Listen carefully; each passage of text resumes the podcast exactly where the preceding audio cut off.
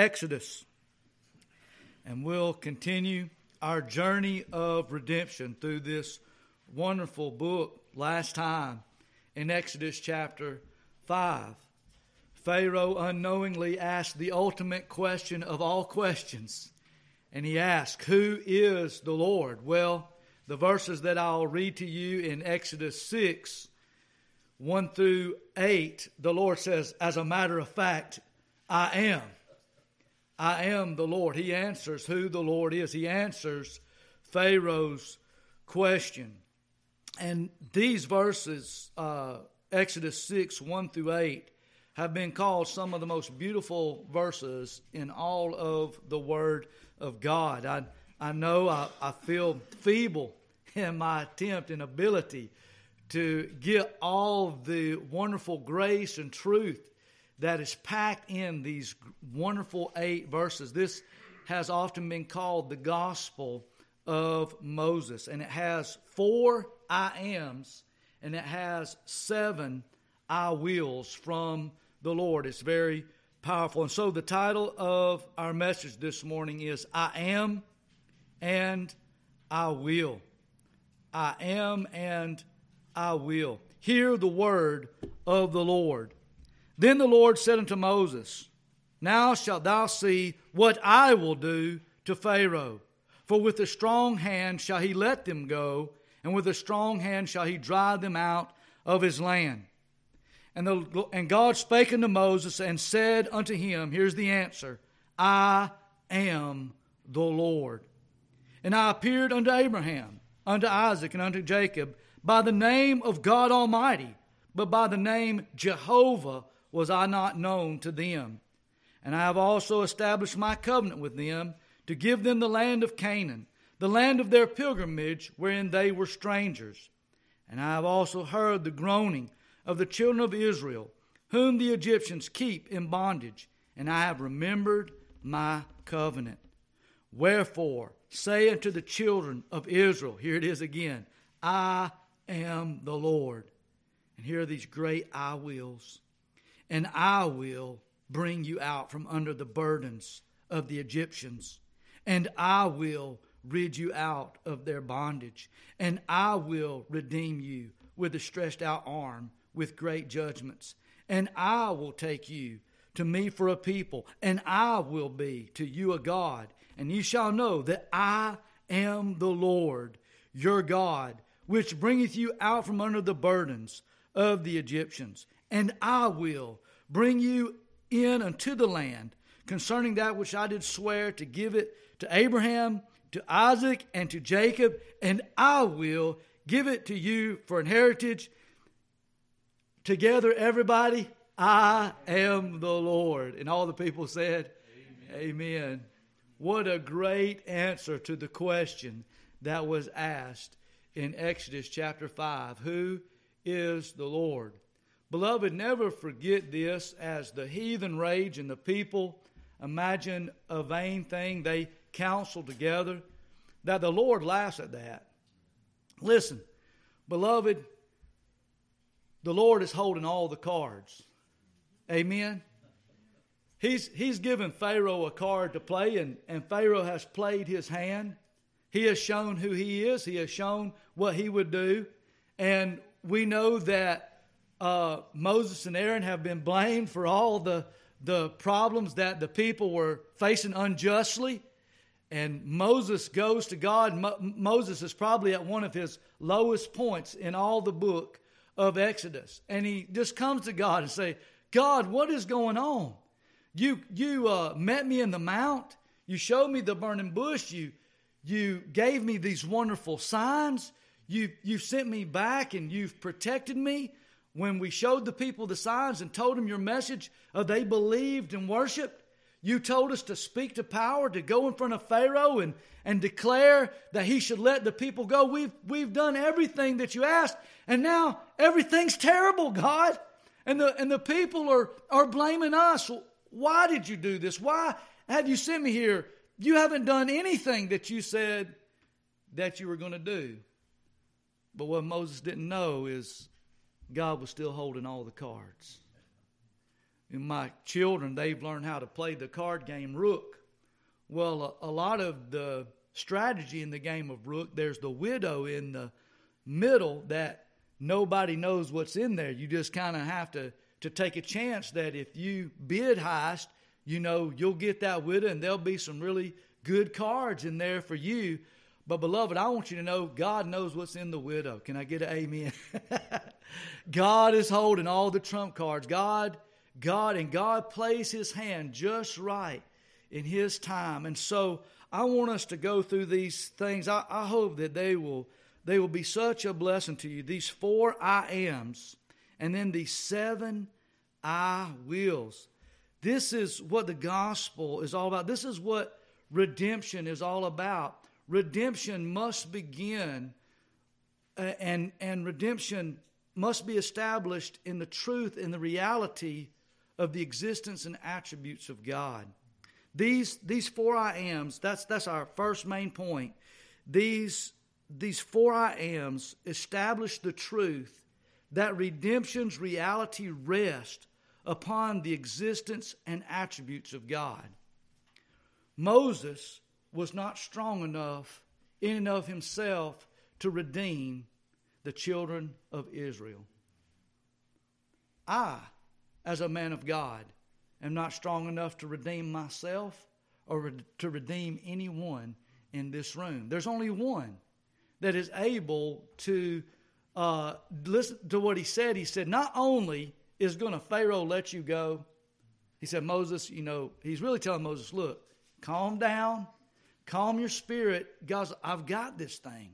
And, and you're going to see that, that I'm going to do exactly what I've promised and, and I've, I've told you that I'm, that I'm going to do.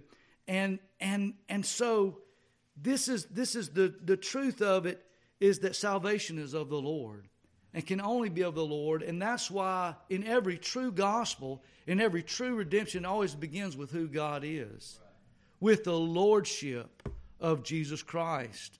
I am the Lord.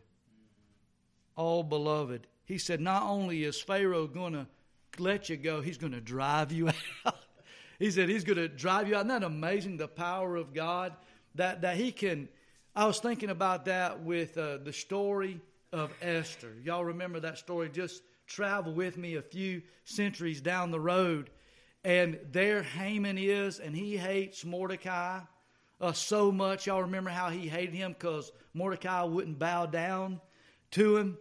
And God makes it where Haman goes throughout all the city of Shushan with Mordecai up on a horse, with Haman going before, leading them, telling everybody how great Mordecai is, right?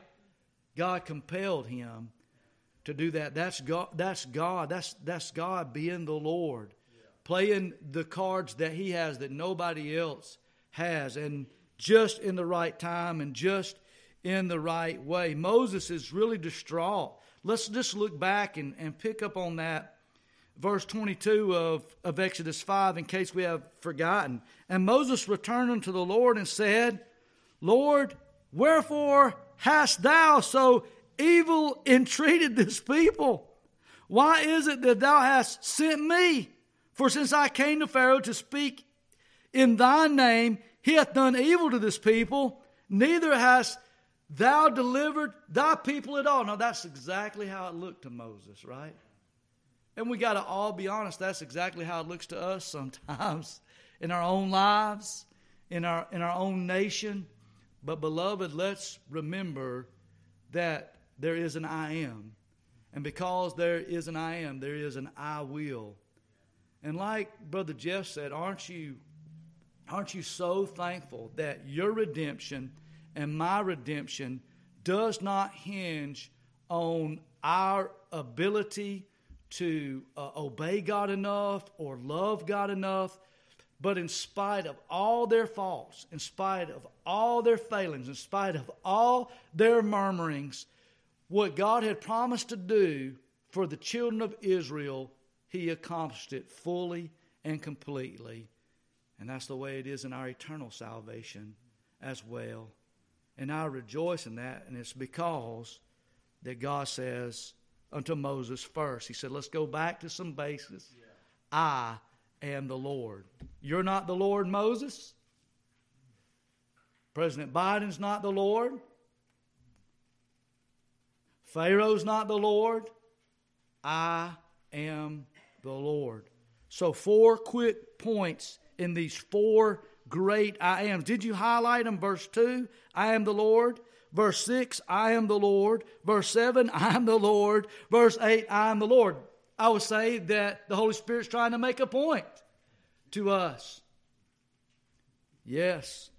Number one, there is redeeming power in the name of the Lord. There is redeeming power in the name of the Lord and in His name alone. Oh, beloved, turn with me to the book of Acts. Everyone in this church, you should know this verse by heart. It's been quoted and preached on so much. And we love this because what is true about Jehovah is also true about Jesus. For Jesus is the I am. We've established that, and Jesus established that in his ministry. If we go through the book of the Gospel of John, we find these I am statements by Jesus, right? He's constantly reminding them, I am the way, the truth, and the life. I am the resurrection and the life. I am the door of the sheep. I am the bread of life. I, and then sometimes he just says, I am. To make it clear, oh, beloved, there is, we're talking about redemption. We're talking about the shed blood redemption that begins with the choice of a people and then God's will actuated over that choice to redeem those that were chosen. In this beautiful Acts chapter 4, verse 12. Do you know this verse? Neither is there salvation in any other. Beloved, we do not believe in salvation by Muhammad. We do not believe in salvation by Buddha.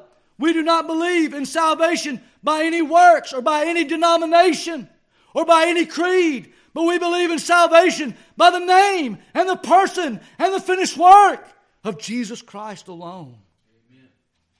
Christ alone, by grace alone, through faith alone, by his blood alone. Neither is there salvation in any other. All the remember how they were in bad shape in chapter 5 and all the all the uh, nobles of of the sons of Jacob they got together and said well Moses and Aaron they kind of blown this thing but we're going to go in and and we're going to we're going to compromise we're going to we're going to rub shoulders with the Pharaoh and and and and really uh, had the poochy poochy lip for him right Pharaoh said, I don't care who you are. I don't care who Moses and Aaron are. I don't care who the Lord is. And and they they got turned away as well. There's salvation in no other. For there is no other name under heaven given among men whereby we might be saved. Well, we probably will be saved. Whereby what? We must be saved. I am the Lord. I am the Lord. There is redeeming power in the name of the Lord. Power to forgive. Hallelujah. Do you need forgiveness today? Remember, there was a man that was crippled that came uh, to Jesus, but Jesus saw his deeper need than his crippled leg. He saw his crippled heart. And he said, My son, be of good cheer, thy sins be forgiven thee. And they said, Who is this man? Only God can forgive sins. And Jesus said that ye might know that the Son of Man hath power on earth to forgive sins. He said, I said to thee, Rise, take up thy bed, and walk. And that man was made whole that very same hour. It is only in the name of Jesus Christ, only in the name of the Lord, because He is the God of redemption, the Lord of redemption, that there is power to forgive. In the name of the Lord, there is power to free. There is power to free. That is what the people in the land of Egypt for 400 years. There they had been, and for most of that time, it had been severe bondage for them, and now things were worse than ever. But they needed someone that could redeem them, someone that could purchase them away from the bondman. That is Jesus Christ. That is the Lord. Not only does he have power to forgive, but he has power to free. For we read also in the scriptures if the Son shall make you free, You shall be free indeed. Power to forgive, power to free, and then power to fulfill. Power to fulfill.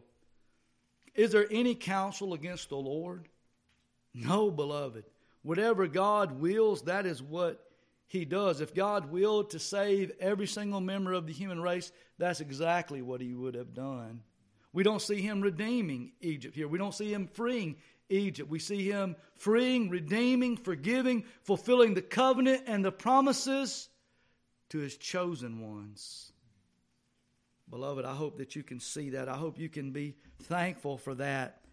Say today, hallelujah, there is redeeming power in the name of the Lord and in his name alone. Secondly, there are redeeming promises made and kept in his name. God takes Moses back a few generations, doesn't he? Sometimes you got to go back before you can go forward. Can I get amen? Sometimes you do. He said, Let's go back, Moses. Do you remember Abraham? Do you remember Isaac? Do you remember Jacob? Do you remember how I called them? How I kept them? How I forgave them? How I freed them? How I fulfilled the things that I promised to them, how I made and entered into a covenant with them, a, a promise. God said, I appeared unto Abraham and unto Isaac and unto Jacob by the name of God Almighty. He said, I was El Shaddai to them. Now we know that it wasn't that they were ignorant of the name Jehovah because in uh, Mount Moriah, when uh, Abraham was going to be willing to sacrifice Isaac and God provided a lamb, what did Abraham call that place? Jehovah Jireh. It wasn't that they were ignorant of the name, but of what all the name meant and how that God was going to use it uh, to fulfill the promises that He made to them was not known to them. We read that in Hebrews that they were stranger, strangers and pilgrims they were looking for that city, they, but they did not inherit the promises. But God said, They knew me by the name of God Almighty, but by my name, Jehovah. Now, do y'all see how Jehovah is spelled out there? Was I not known to them? There's only like six places in all of Scripture where God's name, and it's very sacred, uh, to uh, the people of God. There's only like six places in all of Scripture where this name is spelled out like that. The, the self existent one, the, the I am, that's the Yahweh. Was I not known to them? But he says, we're talking about in the I am, the redeeming, that redeeming promises are made and kept. Oh, beloved. How amazing it is with God that He is willing to forget our sin, but remember His promises. Does that delight your heart today? He says, I will remember their sins no more. I will cast them into a sea of forgetfulness. God is willing to forget our sins, but He says, But I'm going to remember my promises to you. Hallelujah. Because He is the Lord. He is the covenant, Yahweh, Jehovah.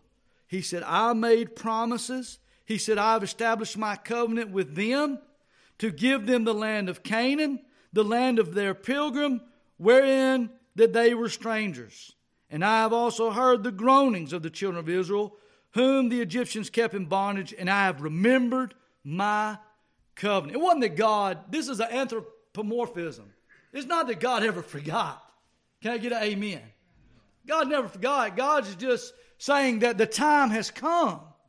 in the covenant, in the promises that I made to those men of old, to those patriarchs of old, to bring it to reality to their descendants. Well, there's promises and realities that are coming yet to the people of God as well because He is the Lord. He's saying to Moses, just hold on, Moses. Keep believing. Keep serving. He said, you're gonna you're to see that I am the Lord, and you're to see Pharaoh has said and shown what he can do. Now, as a matter of fact, I'm going to show what I can do and what I will do because I am the Lord. I am the God that, that has redeeming promises in my name that I'll keep. For all the promises of God in Him are what, beloved? They are yea and amen. I may make a promise to you. I try my best. I always try my best to keep my promises. But I'm a fallible. I'm not an omnipotent being. Something might happen where I can't do that. That's not so with God. All the promises of God. 2 Corinthians 1.20, all the promises of God in him are yea and amen. Now, also, there is a redeeming covenant that bears the redeeming name. There is a redeeming covenant that bears the redeeming name. And that's what uh, God is pointing Moses back to remember that this isn't some new thing that God has come up with that He's going to do. He's saying, This that I, I promised unto Abraham and to Isaac and to Jacob, this is a thing that I promised to them, and now I, I'm going to see it all the way through. And this is what's so amazing because there were so many things against this being accomplished. But we see the power of the Lord. We see the, that the covenant that bears his name, that bears his redeeming name, that God is going to see to it that there is a surety for that covenant. And that surety is none other than the Lord Jesus Christ. If you will, turn with me to the book of Jeremiah very quickly, just for a little sidestep here. There's, there's uh, some beautiful parallels uh, to these seven I wills. There's seven I wills here. We know that seven is the number of perfection, right? If you go to when God established the covenant with Abraham, and I believe it's Genesis 17, there are seven I wills that he says uh, to Abraham, much that echo this that we're reading in the Gospel of Moses here, in this redemption message that we're reading in Exodus chapter 6. Also, in the book of Jeremiah, we have that great new covenant, and there's seven I wills there as well in Jeremiah chapter 31. But here in Jeremiah 32, listen to this Jeremiah chapter 32 and verse 40. And I will make an everlasting covenant with them, that I will not turn away from them to do them good, but I will put my fear in their hearts, and they shall not depart from me. Oh, beloved, this, these are the great I ams of the Lord. Four great I ams. I am the Lord. I am the Lord. I am the Lord. I am the Lord. We see also here, fourthly, that there is redeeming compassion that is grounded in His name. This, this is amazing how God says, I, I see, I remember the covenant, I, I see their burdens, I, I feel the afflictions and I understand the, the, the uh, suffering that they're going through. For, beloved, we have a high priest that is touched with the feelings of our infirmities. We serve a benevolent, sympathetic, merciful Savior and Lord. I love what it says in Exodus 33 and 19 as well. He said, I will make all my goodness pass before thee, and I will proclaim the name of the Lord before thee, and will be gracious to whom I will be gracious, and I will show mercy on whom I will show mercy. So those are the four great I ams of the gospel of Moses. Beloved, now we get to these wonderful I wills. We said uh, the I ams establish the truth that redemption's reality rests upon the existence and attributes of God. Now, the seven I wills establish the truth that eternal redemption is an absolute certainty for God's elect. Because I am the Lord, I will do these things for my people, period. They're not probabilities, they're not, they're not, uh, if they do this, then, then I'll do that. If they come halfway, I'll meet them halfway. No, it's simply, I'm the Lord. And now God says, and because I'm the Lord, I will do these things. And I ask you, beloved, were these things done? Amen. They were done completely and fully. It was not without the Lord having to show much long suffering to Moses much long suffering to Aaron, much long suffering to Miriam, much long suffering with the elders and the children of Israel for several years. But, beloved, in the end, they crossed over the Jordan and inherited the promised land together. Right. I will establish eternal redemption. The first one is, let's look at it after he says in verse 6, again, he says, to Say unto the children of Israel, steady their hearts. I am the Lord. That's the first place that you've got to come to in your life and in my life, that He is the Lord and all that that means. Now, he begins to proclaim what he's going to do. He's going to start playing his cards. First thing he says, I will bring you out from under the burdens of the Egyptians. This is the this is the first thing that he talks about, isn't it? I will bring you out. Is that good to you today? That's good to me. Because we cannot get ourselves out on our own. The burden of our lost condition for the child of God, it's been removed. I love that story of Pilgrim's Progress you remember that he carried that huge burden on his back and it, and it weighed him down. It, it slowed him in his, in his pilgrimage. But when he came to the cross and he, and he saw what was accomplished on the cross, the burden rolled away and it went off and, and, and was lost forever. This that was so much affecting them right now, where they had to get their own straw, where where their lives were already hard and their lives were even getting harder, God answers that. I am the Lord, and the first thing that I want you to know, I want to assure you, I'm going to bring you out. I'm going to bring you out. There's going to be an exodus. That's what the book of Exodus is all about the departure, uh, the road uh, out. And God is promising that, and He gives that to us in redemption and in salvation, something that we cannot do for ourselves. We were born dead in trespasses and in sin, and you hath he quickened. He has translated us from what? A kingdom of darkness to the kingdom of his dear son. That happened because of redemption. That's happened because he is the Lord. It happened because it was his will I will bring you out. Your parents can't bring you out. Your preacher can't bring you out. Your own wisdom or works can't bring you out.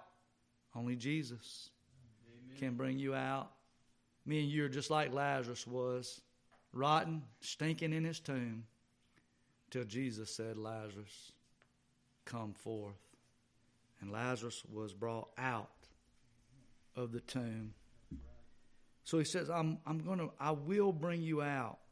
Now, the second one, if you're following along with me, he says, not only I'm going to bring you out, but he says, I, I'm going to deliver you or rid you or bring you out of this bondage.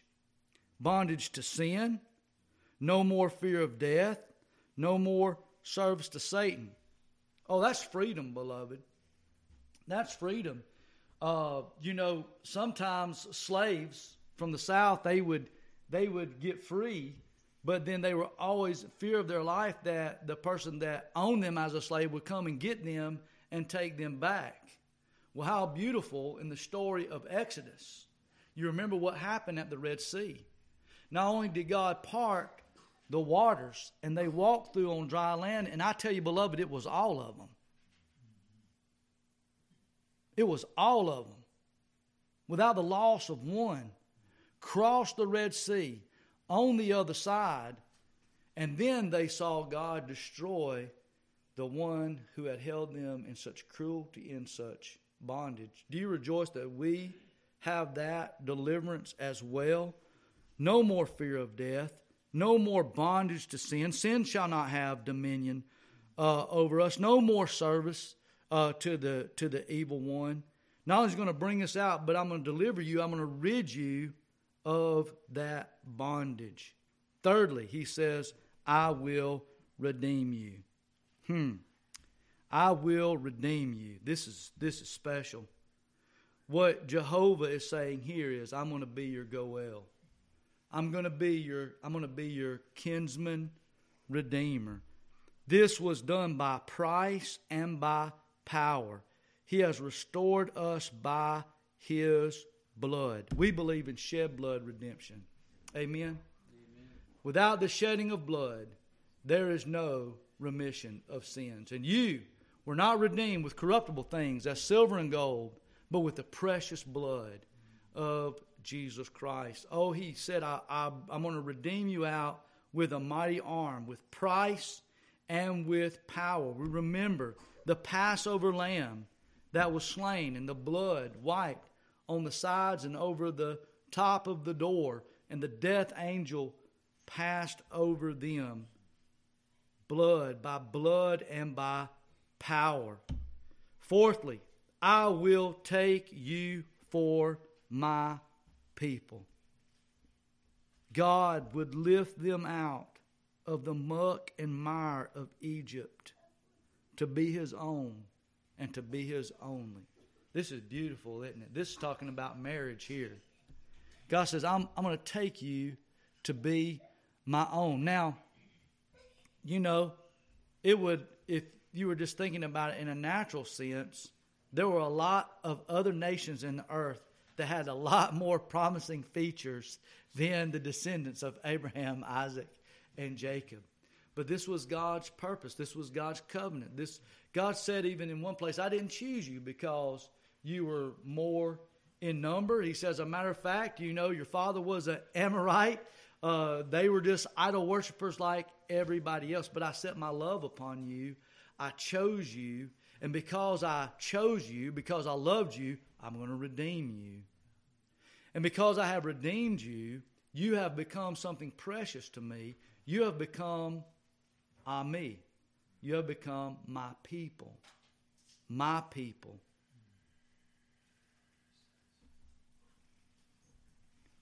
Aren't you thankful today that God, with His holy hands, with His nail scarred hands, has lifted you out of the muck and mire that is you,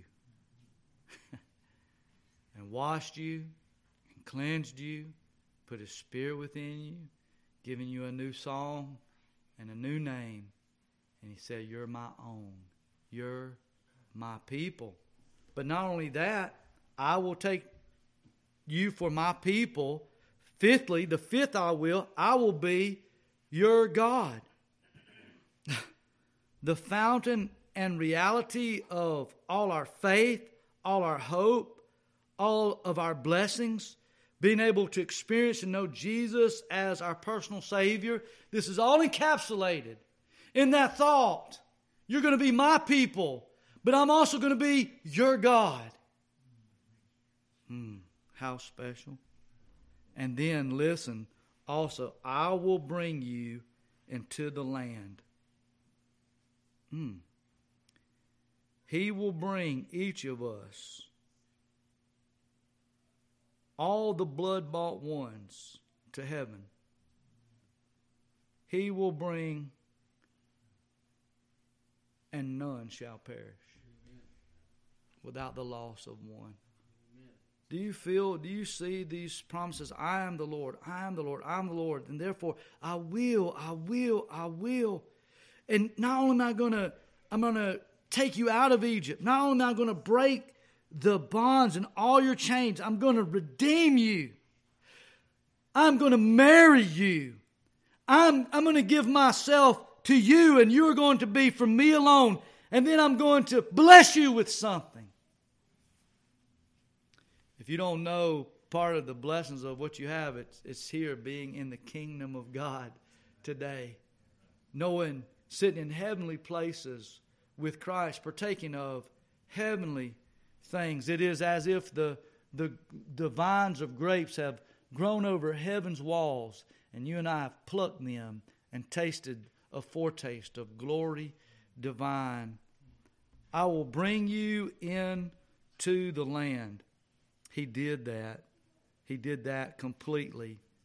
Concerning the word, concerning that which I did swear to give to Abraham and to Isaac and to Jacob, it's all about the covenant and the promise. And then not only will I bring you to the land, remember there were enemies in that land, mighty giants. And God said, Not only, not only am I going to bring you to it, but I'm going to give it to you. And we know that all that took place.